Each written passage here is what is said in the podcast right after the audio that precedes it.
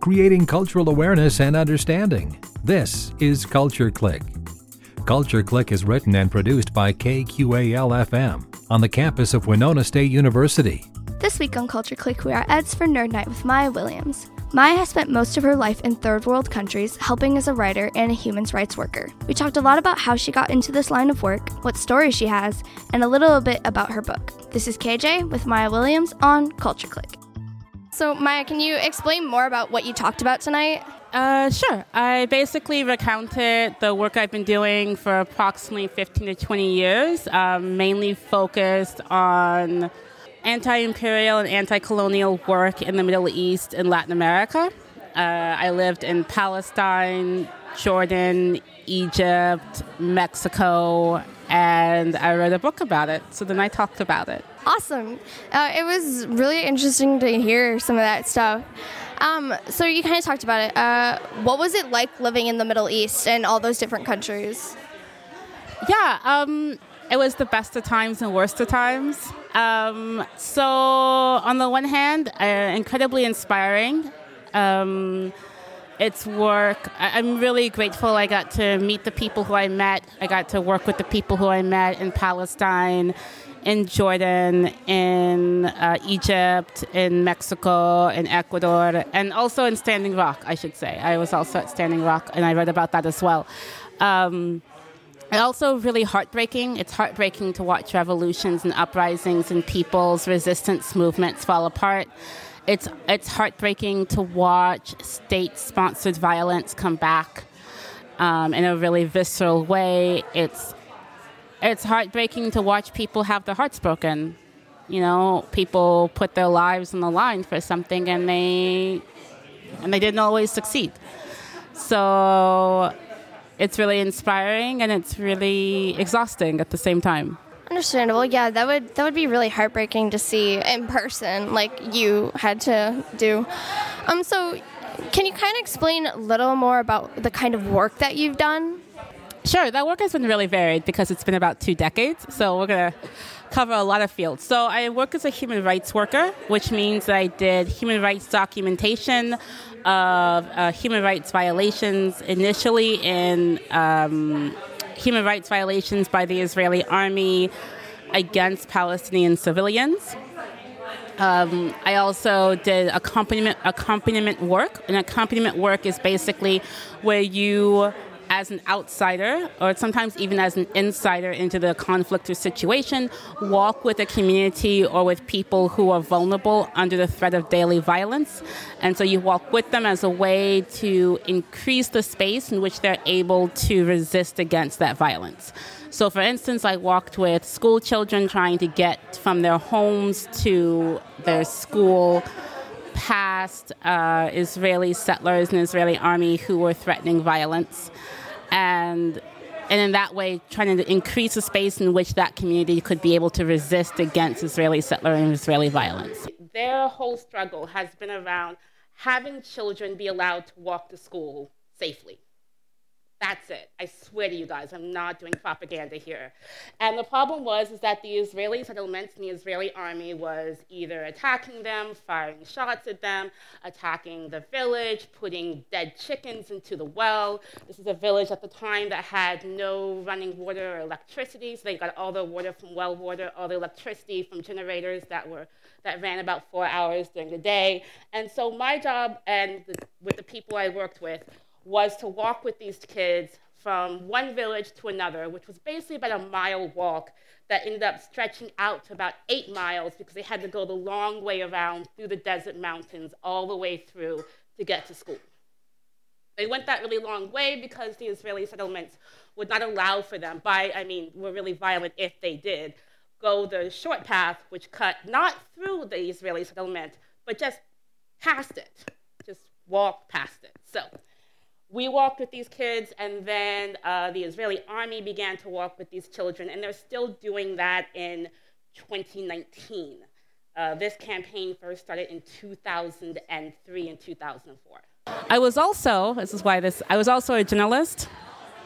and so I reported on. A, I was a journalist for a Palestinian organization. I was a journalist for Egyptian organizations. Uh, I was a journalist for Venezuelan organizations. I was also a midwife, which is I didn't even get to that in the talk, but I was a midwife and a street medic as well. Um, yeah, that's what I did. That's a lot of stuff that you've done, and it's actually funny because I'm studying to be a journalist. So that's really int- that's really cool. Um, so how did you kind of get into um, that kind of work and get the chance to go over to those different countries? Um, because I'm stubborn. So, so I was in my early 20s. Like I was 23 first when I went to Palestine, and I mean I was 22 the first time I really kind of went out to do this kind of work.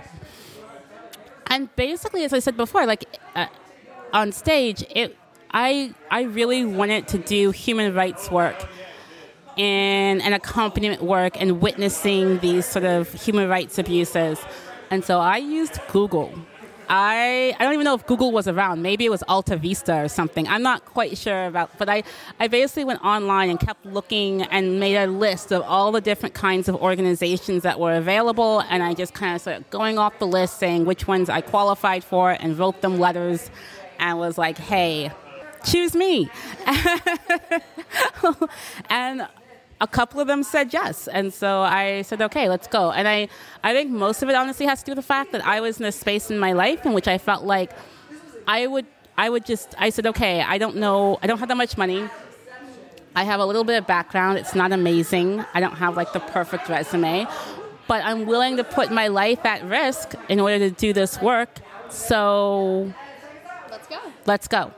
Awesome. Yeah. And starting at such a young age, that's really cool. And something I'm I'm 19 right now. That I probably would have never been able to do that then, and even now most likely. Um, so while you've been over in those different countries, um, what have you learned while being in those different villages and communities and all the different places that you've been? Well, I think first and foremost, I've learned that people resist against their own oppression. They always do. They always find a way to resist um, that happens in both formal and informal ways, but people always organize and resist against it. Um, whether it's in prisons, whether it's under occupation, whether it's in a police state, whether it's under a monarchy, whether it's against like sexism in their own communities and villages, whether it's against religious oppression, you name it, people will find a way to resist against it. And that's a that is one of the most beautiful things about being human on this planet is that as much as we are indoctrinated here in the US and in the West in general, that oh, most people just kind of go with it. They didn't really fight against it. They just signed the treaty and let the land go. In reality, there's always been huge organized resistance against it. Sometimes they even manage to win, not usually. But and that resistance has primarily been organized by women. Has primarily been organized by caretakers, in part because they're thinking about their children's future in a way, because they're wondering what's going to look like in 20 years if I just say yes to this and bow my head. Like, what? I didn't bring my child into the world to just do this, but also because it's their work to like think about the community as a whole, usually, and not just their individual heroic selves. So, I mean, that's really been the the principal learning. I mean, the other learnings are also really important. Um, if a movement gets started, people will join in. If if there's 30 and also a movement normally is really fractured. There's usually a lot of different opinions. That, to say that, oh, well, I talked to these people in this movement and they said this, that means nothing because there's 20 other opinions. So all of those things fall into play and they're really important when we do research and reporting about movements that we're really understanding what the shape of a movement really looks like. Wow, that's that's really deep. really life learning lessons that you can learn from other people and stuff. Um, so, what kind of stories do you have from where you have been? Uh, a lot. I wrote a book. it's 200 pages.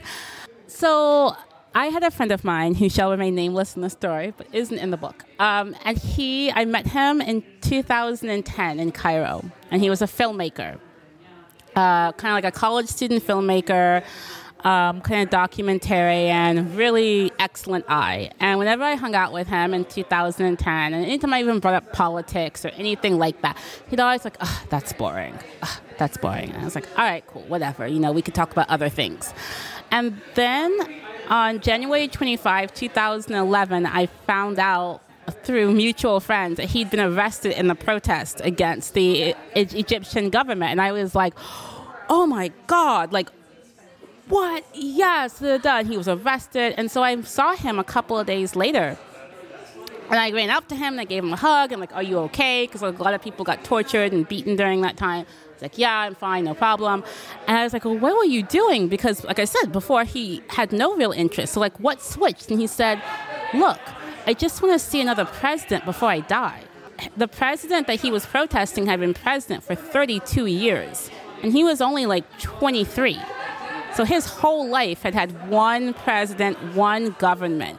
And I was just kind of like confused, like, well, why would you, who don't care anything about politics, you're an artist, X, Y, and Z? And he was like, yeah, but we actually have a chance to win this time. And it turns out that when people have a chance to win, when they think that there might be some movement about like, they will put their whole lives on the line for a chance to win. Most of the time, that people don't make movements is because they don't think they can win it. And so I feel like a lot of the work that we do is really about you can win. Like you just have to kind of convince people like this is possible. And the reason that he was convinced was because it had already happened in another country. So he was looking at the other country, being like, "Oh, they did it, we can do it." And so I think that that was, and watching a movement go from basically 20 people to um, like two million people in two weeks that's kind of like I feel like there's a whole bunch of boys who kind of all went, "Oh, okay." Wow, that's really interesting. Yeah, I'm not a whole lot interested in politics, but I, I would say if there's something that I truly believe in, I will go for it. Oh, disculpen las molestias, esto es una revolución, which basically means, um, sorry for the inconveniences, but this is a revolution. And that's what Subcomandante Marcos actually said to a bunch of tourists on January 1st, 1994, when they were complaining about how their vacation had been messed up by this whole like armed revolution thing. And he was like, yo, I'm sorry, but this is a revolution, so. It's also, wait, I'm going to go back for a second. It's also was basically my mantra when I was living in Egypt in, during the revolutionary times starting on January 25, 2011. Okay, January 25, uh, 2011, there was a dictator in Egypt called Mubarak. And uh, we got rid of him because we protested for two and a half weeks. We kicked out the police and then we kicked him out as well. So, no Mubarak. Um, so you you talked a little bit about your book. Can you talk a little bit more about what it's about and also mention the title of it? So self promotion is always welcome. So the book is called This is How We Survive Revolutionary Mothering War and Exile in the 21st Century. And it basically follows my time from 2003 to 2016 doing this kind of like activism. And I'm using air quotes for the word activism for those of you who can't see me. Activism work, which, um, so it follows my time in Palestine in 2003 and 2004 it covers a bit of my time in uh, Congo in 2005 and then looks at uh, I was back in Palestine in 2006. I was in Mexico in 2007 and 2008 in Chiapas working with the Zapatistas. Then I was in Israeli prison for a few days. Didn't mention that, I know. And then I was in Egypt for five years before, during, and after the Egyptian Revolution. Then I went to Berlin to escape the violence, the counter revolution happening in Egypt. And then it skips ahead for two years and goes to being in Standing Rock in 2016. And so that's the that's the the plot, I guess. Like the and it basically looks at the ways that um, revolutionary movements form themselves, the way that they uh, develop in the way that ways that they fall apart and why that happens and what's the aftermath. A lot of it for me personally was about understanding how hard it is afterwards. Because after the movement fails, there's just a bunch of traumatized people walking around half zombie like with PTSD and war trauma without any mechanism to really deal with it. There's no governmental policy around what happens when you're like a global activist and you lose. Like, there's nothing for that. Um, and the other thing I look at a lot is the ways that women shape revolutions and the ways they shape uprisings and protest movements and push them forward and how essential that work is, and that when we stop valuing women's uh, contributions to these movements, is when our movements start to fail. And so that's kind of the really broad 200 word, 200 page version of it. Yeah. Awesome. Um, so, if they're interested, where could they um, purchase the book, or how could they figure out more about it? So, Amazon.com is a place that is owned by uh, Jeff Bezos. And um, if you guys have heard of it, you can pick up the book there. Uh, if you're not for the Amazon.com life, and I respect that, you can go to pmpress.com or you can just Google the book itself and you'll it'll come up. Like I'm I, am i am online, I exist. Um, so yeah, those are the primary ways. If you meet me in person and I have a copy, I will sell it to you. If you're hanging out in Winona and you go to Chapter Two Books, it'll be there. Also, there's it's like dotted in bookstores around the country. Like I haven't been to all of them, but there's supposedly copies in bookstores. Um, yeah, so there's yeah, it's in the normal ways. Google is awesome. Um, not the company, but the the act thereof. Yeah. awesome. Um, do you do you actually have any plans on writing any more books? Um, yeah, I'm working on a novel right now um, about things. okay. I don't want to talk about it because I feel like time I talk about it, I change my idea again, and I'm just like, I'm not I've been working on this novel for the. So I was really fortunate that I received a grant in order to work on the, the work last year, and I presented a portion of it uh, the, in November last year. So I'm continuing with that work. I'm also editor for. Um, I do freelance editing, and I was an editor for a magazine for a while. So there's that work always. Um, yeah, I just basically I have an idea also in my head for another book that would be a about it's about things as well. You know what? Yes, the answer to that question is yes. I do have other ideas and I'm working on them, and I won't talk about them in public. Alrighty, we'll we'll keep that we'll keep it in mind, and we'll just we'll just keep an eye out and see if you publish anything else. um, why should this topic be more talked about? You know, it's funny. I was well, I I am not someone who owns a television, but I do have the internet, obviously. And so I was on the internet today and I realized that Michael Cohen had done testimony about the Trump administration.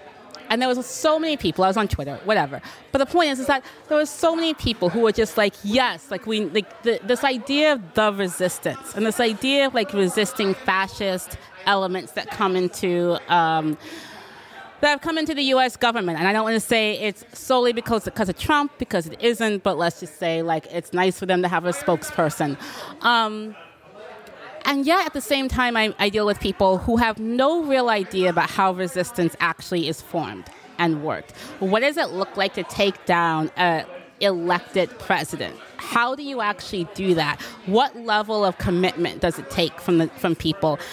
And I've actually had the opportunity to see it happen in real time more than once. And so I feel like if people want to create a government that they actually believe in, they need to look at the movements that have been doing that for decades now. You know, like we're not, we don't need to reinvent the wheel. Um, plus, the ancient Egyptians hadn't invented the wheel when they built the pyramids, but whatever. Um, that's not relevant to this conversation at all. Sorry. Um, but yeah, that's why I feel like this topic needs to be talked about because one of the important things in in the whole idea is the fact that, like as I said before, without women's leadership, you don't get successful participation movements. And I think if you look at some of the organizing that's been happening, is a lot of conflict about what women's leadership in the U.S. even should be. So when I look at local activism, when I look at people pushing for their senator or their statesperson to make this comment or that comment, yeah, I want them to take a look at like larger movements and what that looks like. I'm really again about the the ways in which women and especially mothers have been the engines for the revolution. Let me just stop for a second and talk about that. Here's the real thing, right? Here's the tea. Mothers take care of, um, and it's their skill it's a thing that whether or not, and I don't mean this as an only people who are female who have biologically given birth to other people, but people whose primary work in life has been the caretaking of other human beings and the caretaking of the land and the caretaking of the society and communities in general are basically the ones who make it possible for revolutionary encampments to happen. Someone has to make the food. Someone has to bring the blankets. Someone has to actually make sure that like democratic processes are um, instituted. Someone has to make sure that all the different voices are in. And a lot of that work uh, both formally and informally has been done by people who engage in that kind of work and that kind of work that affirmation of life and that sort of uh, sustaining of life is what i'm calling mothering in this sense Awesome. Um, so, if this talk has sparked any interest in the listeners, uh, where could they learn more about it? Well, there is the book, obviously. There's also another book, uh, Revolutionary Mothering Love on the Front Lines, which came out in 2016. Can also be purchased at those same locations on Amazon if you are so, or PM Press. Um, I also am on tour at the moment, so you know you can if you Google my name, M A I A Williams dot net, you can find me there. Um, I don't know. Are you into Twitter? I don't really know how to how to answer that question other than like, yeah, I exist, and if you're around Winona and you see me, we'll stand and have a conversation as long as I'm not, you know, occupied. Awesome. So, how did you become a part of um, tonight's uh, nerd night here at Ed's? I think Emily Ruff hit me up on Facebook and was like, Do you want to do this? And I was like, I have nothing to talk about. She was like, You were in the paper. And I was like, Good point. So, um, and then I spent about a month and a half being like, What am I going to talk about? This talk was originally going to be about the Syrian refugee crisis, by the way. I know it, this was a detour. So um, that's how I just kind of went yes. And yeah, I'm glad I did it. It was fun. It was funny to do it. You should do it. Me, I have nothing to talk about. Others, yes. If you have anything that you nerd out on, get in contact with Eds. They'll love you. Um, so if you kind of mentioned it, if people have any questions for you, how can they contact you? Yeah, um, my name is Mai'a Williams. It's actually spelt weirdly, so let's go with it. M A I apostrophe A Williams, which is normal. Um, if you Google that, you'll because there's only one of me. Like there's no one else rocking that name. You can actually find everything. On email, it's Maya M A I A M E D I C I N E at gmail.com, Maya Medicine at gmail.com also I'm I don't know around. Facebook is a, it's similar it's the same kind of thing. Um, if you're into the insta life we insta things. I'm also i mean i'm a performance poet so like a lot of my work is online because of that. And yeah. Find me find me Awesome. Well, thank you, Mai'a, for the interview. It was lovely talking to you and hearing you talk about this topic. It was something I've never really heard about before, so it was really interesting to see your perspective on it. Thanks again to Mai'a for the interview. To learn more about the books Mai'a published, just go on Amazon and search Mai'a Williams. That's M I A apostrophe A Williams. To stream today's episode or any other episode of Culture Click, go to kqal.org under Media Program Archives. This is KJ on Culture Click. Creating cultural awareness and understanding. You've been listening to Culture Click. Support for Culture Click is made possible by the Minnesota Arts and Cultural Heritage Fund. Culture Click is produced by KQAL FM on the campus of Winona State University. For more information, look us up on the web at kqal.org. And thanks for listening to Culture Click. Do you want to know about all things Winona and the surrounding area? Tune in to Culture Click Thursdays at 12:30 right here on 89.5 KQAL. Culture Click is made possible by a grant from the Minnesota Arts and Cultural Heritage Fund.